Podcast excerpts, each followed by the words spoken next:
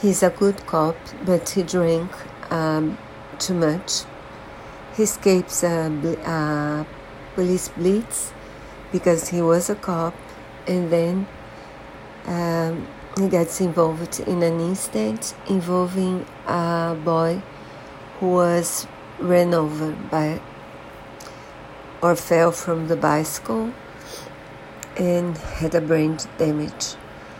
A colleague is suspicious, and that's what the film is about.